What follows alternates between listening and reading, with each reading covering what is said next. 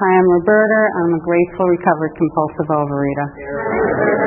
And I'm really happy to be here. It's my first time speaking at the kitchen sink, and I was wondering when you were going to ask me.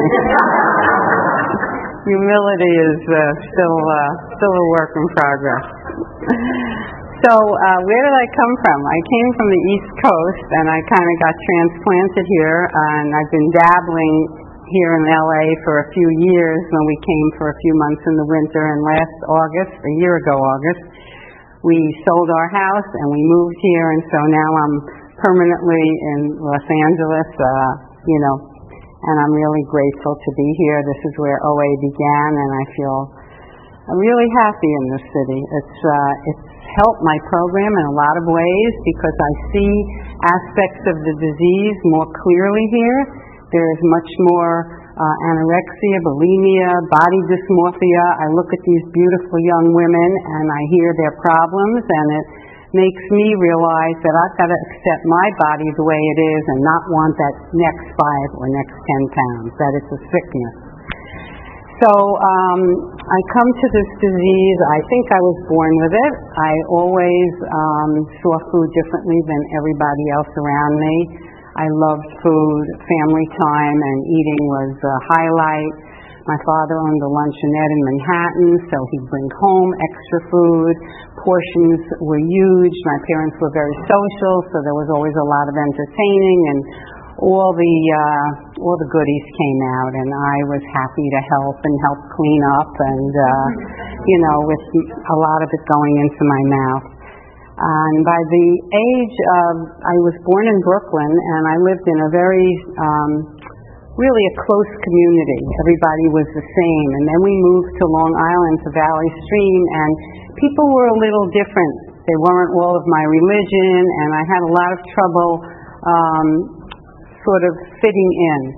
So I think I started putting on weight then. I remember by the by eighth grade. Well, I remember being humiliated in sixth grade when they called the weight across the room, and I was 125 pounds. And I don't know. I mean, most sixth graders, I guess, are about 80 pounds, 70 or 80. But by by eighth grade, I remember being 213 pounds and starting to act out in school. I was always the good girl, but then I was trying to get attention and uh, you know had a lot of experiences that everyone else did. Did a lot of dieting, a lot of um, always very good at losing the weight, but it came back very quickly and uh, never kept weight off.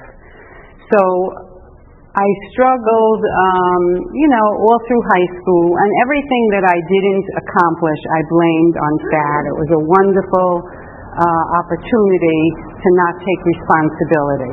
Uh, you know, they didn't choose me for the sorority because I was fat. And the same thing happened in college. And I never looked at my part in anything. I was always blaming, it was always pointing outward, always thinking that you were my problem, the world was my problem. And, uh, you know, I was just a victim, a bystander, and, you know, just, just saw things so askewed. It, it, it's just amazing to me now that I'm in this wonderful program how um, how I didn't have the right picture of the world. Well, originally I thought the world revolved around me, and then my father. He was my first God. I absolutely adored him, and uh, my my history with God is kind of um, you know really I was always seeking I remember trying to become more religious several times in my life to think that I would get closer if I did certain religious practices, especially when my son became a rabbi. I thought, well, that's what I have to do until finally I'll get to that. Um, that I really had a big spiritual awakening and realized that, um, you know, I have to find something that works for me. I don't have to use anybody else's higher power. So I came into program 1979. I was approaching my 40th birthday. Didn't want to be fat and 40. That was the phrase going around then. You know, first I, I remember taking out life insurance because I was I was over 240 pounds and I was gr- gaining. You know, um, totally out of control with the eating. I, at that point, I had been working, uh, I had been teaching in New York City public schools and then well, no, not yet. In 1979, I had been teaching out in the suburbs, and then I stopped to raise my two children. And when I wanted to go back, there was nothing available. The, the schools had expanded so quickly, so I went to work in my father's luncheonette, which really fed my, you know, I think when I started working there, I was about 180 or 90 pounds in 75, and by 79, I was well over 240. So uh, I remember commuting on the Long Island Railroad, and uh, there were three seaters, and if the two end seats were taken, I would never try to squeeze myself in the middle seat. I, as exhausted as I was, I'd rather stand. Um, you know, being the name calling, I'm still very sensitive. The big book says we're too sensitive. I am too sensitive because I think of all the cat calls and the nasty remarks in high school. It just, uh, it still burns me when I hear that or see that. And, uh, but I've lightened up a little. I've learned to make fun of myself and to, you know, to see that um, humor heals and humor helps. And I'm, I'm not really so funny, but those are the shares I love when everybody's laughing. So, um, Anyway, I came into OA in 1979. I really loved the program. You told me it was a disease. It wasn't my fault. It wasn't a matter of willpower. I loved it. Didn't like the God word so much, but I could tolerate it because you told me I could make the rooms or anything my higher power. So I, I had a lot of physical recovery. I was handed a food plan. It was a blue sheet, and I stuck to it. I called my sponsor every night and told him my food for the next day. I worked the 30 questions.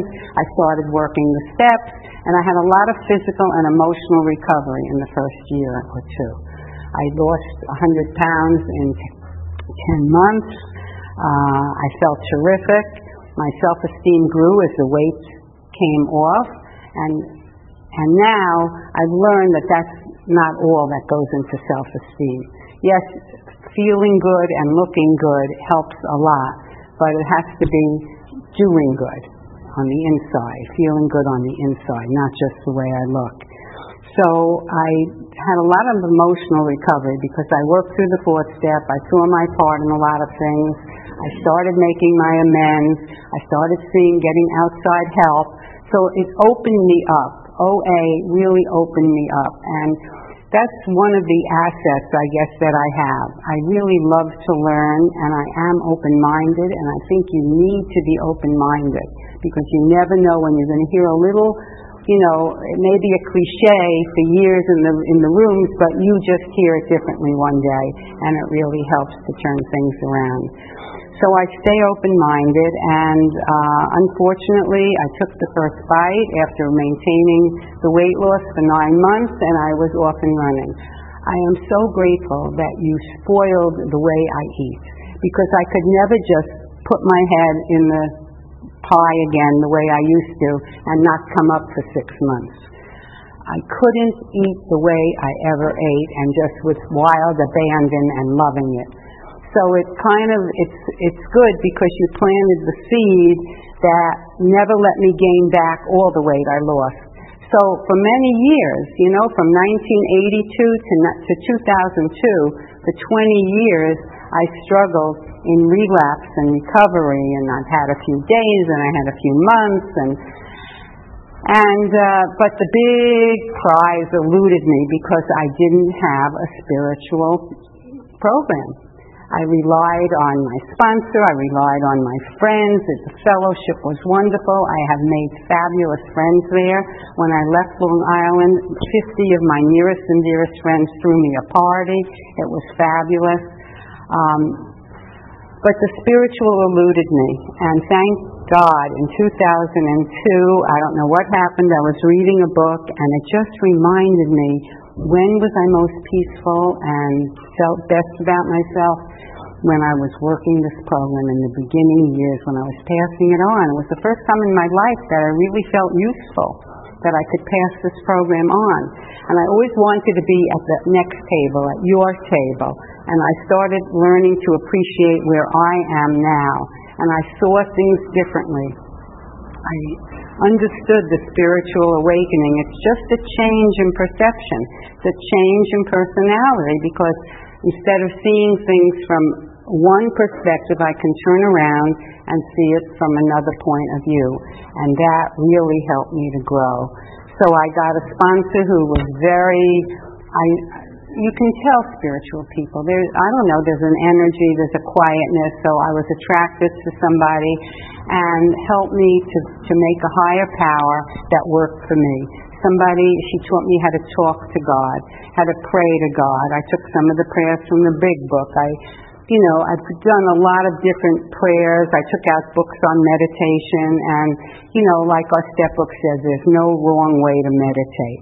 As long as I'm willing to sit down and just be still for as long as I'm willing to do it, that's great. So now I have a, um, you know, I decided at that time to make one of the rooms in my house my meditation room. So that was a was a very nice idea because it was a place that I went every morning, and she convinced me to do it first thing in the morning before I exercised, before I did anything else. And that, to this day, I really think is important. Even if I'm on vacation, even if it's five minutes, I, kind I connect with God in the morning.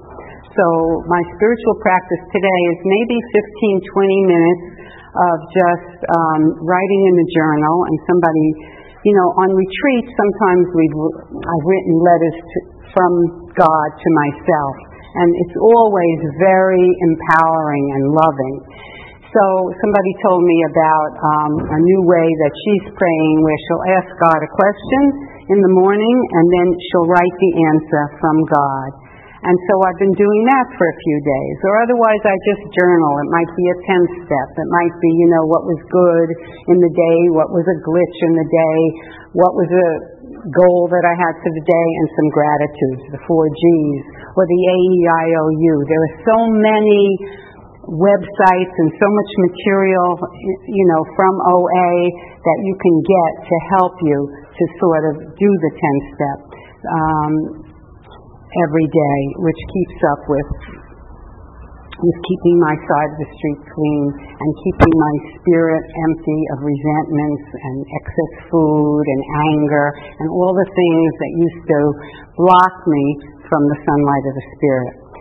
So um, I became more spiritual, I guess you'd say, and I developed a spiritual practice, and I read two, bo- two daily books and uh, maybe more, and I do a meditation, and somebody, uh, you know, I've done various kinds of meditation. Like I say, sometimes I sit and I just breathe in and out, and just just catch the breath, you know, and um, and it all helps. It all helps because I'm a negative person. That's just have my DNA, just like I'm always going to be a compulsive overeater.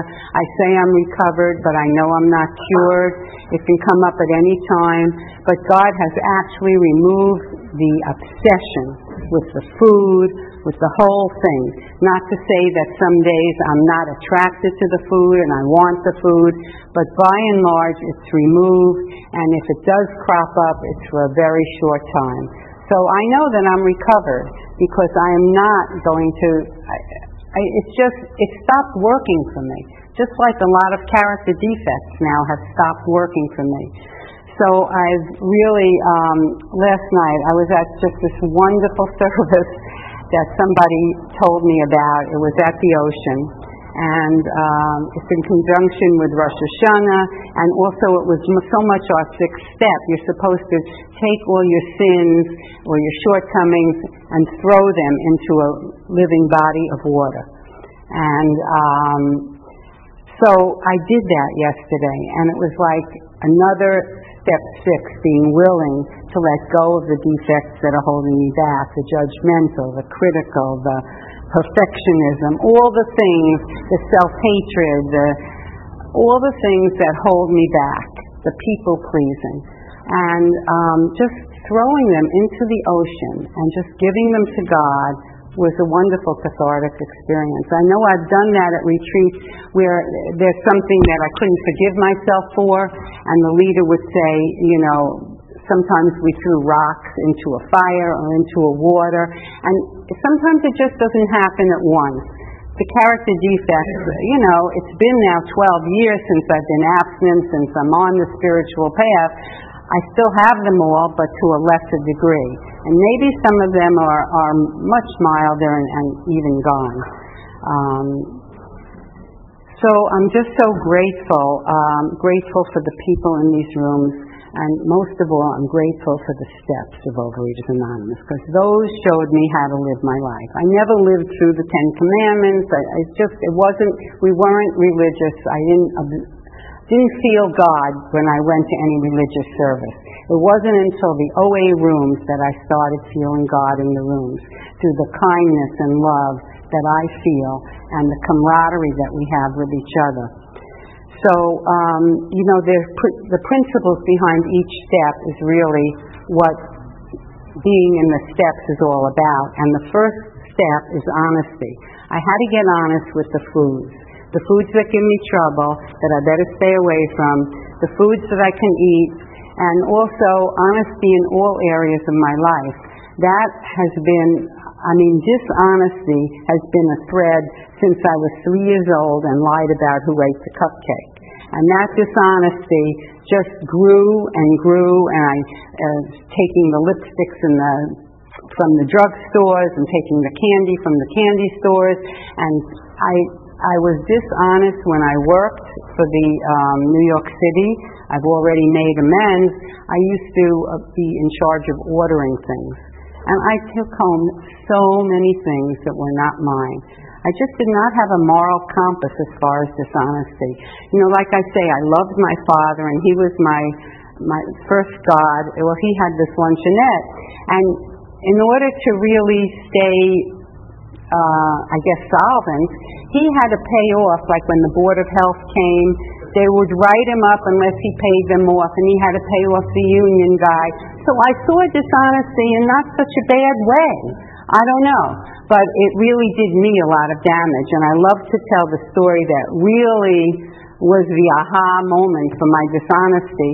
I had taken out money from the ATM machine and I was wearing a wallet around my neck, so I didn't have my bag with me. Went to the supermarket. I had a, a rain check for Russian dressing, and I wanted to buy, I don't know, ten of them because there was, you know, but the, the, the thing said you're only allowed four. The week of the sale, there was no limit, so that self-righteous, justifiable anger. So if they let me buy ten, I'll pay for this pack of gum. Otherwise, I'm going to put it in my pocket. You know, I'm always making deals. Deals with God. You know, if you do this, then I'll do that.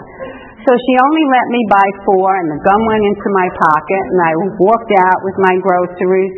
And all of a sudden, I'm driving away. I put the stuff in the trunk.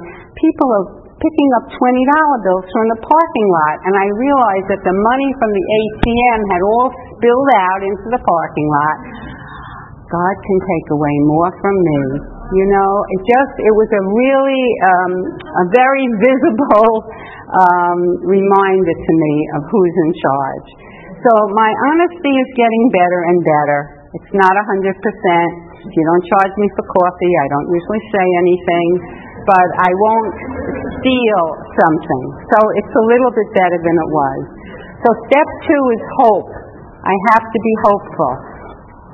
Uh, I want to be hopeful because, like I say, I, I'm I'm a negative person to begin with. So when I'm wake up, I, I don't have a lot of hope. So I need my spiritual practice to at least bring me to sea level. And, uh, and then step three is faith, and I continue to have conscious contact with God during the day. I talk to Him in my car. Um, I see God in such things. Last night, the sunset was magnificent. I watched it go down behind the water, and it was beautiful. It was the first time I saw the sunset there uh, behind the Pacific. It was beautiful. So in program, I've gone through a lot of things in these last 12 and a half years. I've learned acceptance. I was chair of um, a region convention in Region 6 in 2006, and we had terrible rains, and the parking lot flooded. And I was busy helping everyone move your car, get it here. The meanwhile, my car was getting flooded. And when I went to try to get it out, I was getting deeper in the water until finally I felt it floating and I kind of let go and okay, you know, and then some people were tow truck drivers, I guess this, the hotel floods all the time, which we didn't know, helped me to pull it back, reverse. Sometimes I have to reverse, I have to change the direction I'm going in to get to safety. The car drove us home over 200 miles. The car was then totaled. It was just an amazing miracle. I've had so many miracles in this program. My son and daughter-in-law, I told you he became a rabbi. He's very religious. They decided to move to Israel. And uh, eight years ago, they packed up them and my six grandchildren and they moved to Jerusalem. And instead of me saying, how can you take my grandchildren from me? They were only an hour away. They were in New Jersey. I was, I was so happy for them because I know that they will thrive there. When Hurricane Sandy came in 2013, you know, my house was totaled. I mean, the water, I don't even, I didn't even live that close to the ocean, but I did live near an inlet, and there was three feet of water in the house. Luckily, we had the apartment in Los Angeles. That the, um, the house was rebuilt, but it helped me to move here because although it was gorgeous and nicer than it used to be, it didn't feel like my house anymore. So yes, my photos all got ruined, and I had it would help me with letting go. Every challenge, you know, they say. Um, I don't know if I should say that on the tape, but it's kind of cute, I think. A friend of mine has a hat, AFGO, another fucking growth opportunity. another, you know, that's what each challenge is. And I absolutely, because of this program, I react differently. And I'm, okay, what am I here to learn from it and move on? So, um, and then sometimes I can't see the goodness in it at the moment, and I have to remember that. You know, when, when the hurricane hit, it was devastating. But now that I'm living in Los Angeles and winter's coming and I don't care, and, uh, you know, I just love the sun. It has helped me so much because I really thrive in sunshine and I just expect the sun every day and it's so nice. So um, then step four is the courage, the courage to look at my part in things and continue doing that daily. And then step five is integrity. You know, I was always a chameleon and I was who I thought you wanted me to be, and now I'm more of who I am. This is Roberta, this is who I am. Uh, step six, willingness. I have, I love it. I'm willing to change, I'm willing to grow. Step seven, humility. Step eight, self discipline. Uh, you know, after years of staying on a very structured food plan, I now can eat everything, anything. I don't choose to most of the time, but I think it does take self discipline. The big book says we are undisciplined people, and God has to discipline us. And step nine, love forgiveness. Step ten, perseverance. I have to do it every day. I cannot rest on my laurels. If I'm not moving forward, I'm moving backward. 11, spiritual um, connection, and 12, service. I love doing service. I'm very involved in OA. I sponsor a lot of people. I do a lot of service on the group level, on, you know, intergroup, region. I'm going to Region 2 this year for my first time, Region 2. I've gone to World Service a number of times. I love it. Anybody can go. It's, uh, it's a wonderful opportunity. And um, I guess I, okay, so that's my time, and I appreciate that I had the opportunity to share with you all. Thank you.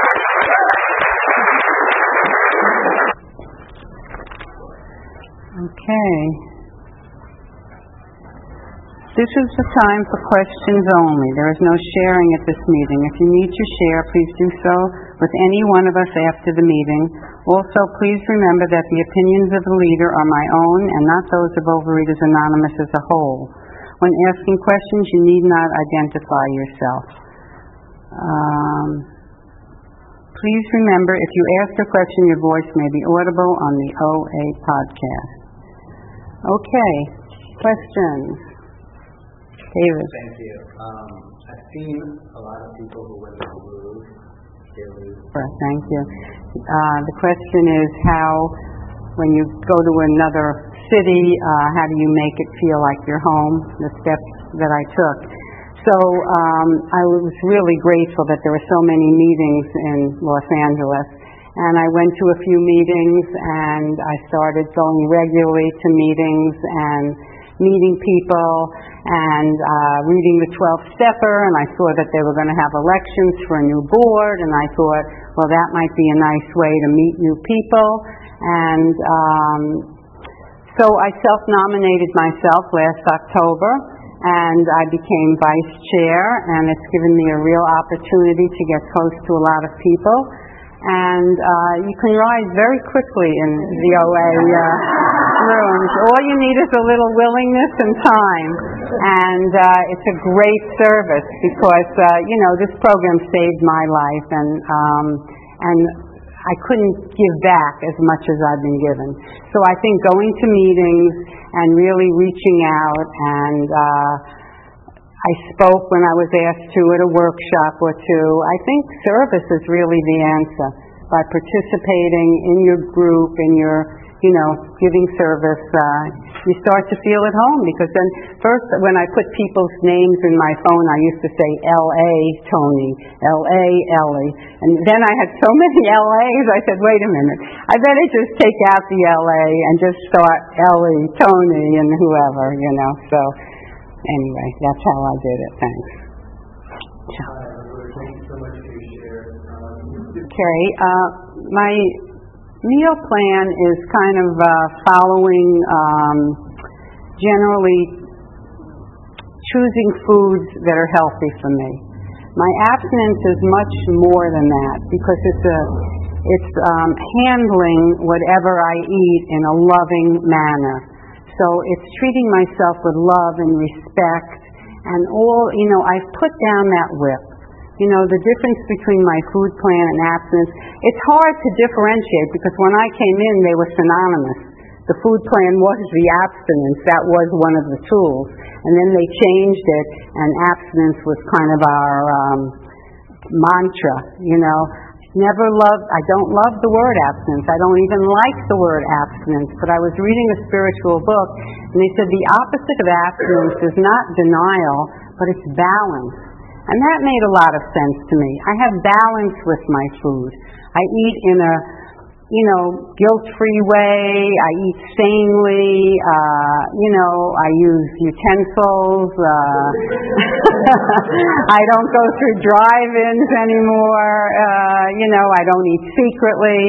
So my abstinence is kind of all of that. Um, and my food plan is the road to get there. Um, you said that um, you had character defects that weren't working. That's a great question. How do character defects change on you and stop working for you? You know, there's that line in the book, what's it doing to me and what's it doing for me? And that's what I had to look at. The food was clearly, when I came in, I was ready to surrender it because it wasn't doing anything for me anymore. It was just taking me out and making me remorseful and miserable and self-hatred. So that was obvious. The character defects kind of play the same way. After a while, my judgmental nature was not working for me. Me thinking, oh, they came in late to the meeting again. Uh, oh, they should, you know, that need to, it's kind of a few of them mixed together. My controlling, judgmental, critical nature, where I'm always uh, figuring out the points, you know, what they do right, what they do wrong, and then I'm doing the same thing to myself. And it only leads to self-hatred and, um, you know, that, that putting yourself down. It's a, I realize it's a punishing way to be if I'm in judgment. It's not up to me to judge. Somehow, um, you know, it was doing more to me than for me. It wasn't feeling good anymore to be a judge. I didn't want to be anyone else's judge because then I would feel, if I was speaking, that you were judging me. And I didn't like that feeling. So slowly I'm trying to see that we're all in the same ship because I was always a little bit better than, uh, you know, a lot of times a little bit worse than, but that arrogance and that need to be different, the need to be the banana with the Chiquita label on it, and need to stand out, you know, it's slowly changing. It's slowly changing, and I see that it's by judgment that keeps me apart but it's by identification that keeps me together. So the judgment leads to envy because you have something I want and jealousy and it just starts being that nasty green little devil and uh, it's just doesn't serve me anymore. It's yucky. I don't want it. And so I keep it. I mean, it's not the first time. I went to a retreat where they did a phoenix thing where you threw things into the fire, you know, and then the phoenix comes out. And I remember uh, that judge, no, I think forgiveness was the one I did then, but judgment is very much still front and center. I, I would love for that to leave me. Thanks. Other questions? Janet? You have lost a big amount of weight. What do you do with the body change and the loose skin and Right. Yes, when you lose a big amount of weight, there's a lot of body change, and uh, so I do have a lot of skin under my arms, and um, also with aging, you know, there's a lot of loose skin in my thigh. Like I finally got thin, but then the, they were all kind of uh, old already, so I couldn't even. so I couldn't even uh, show off my legs, you know, which are now thin. So um, I I actually I do a lot of work with accepting who I am. You know, I I have a certain body shape. I never was pear shaped. My hips are straight, but I hold all the weight in the middle. And when I wear jeans, and I was just trying them on because I didn't wear them all summer, so they're much tighter than usual pants.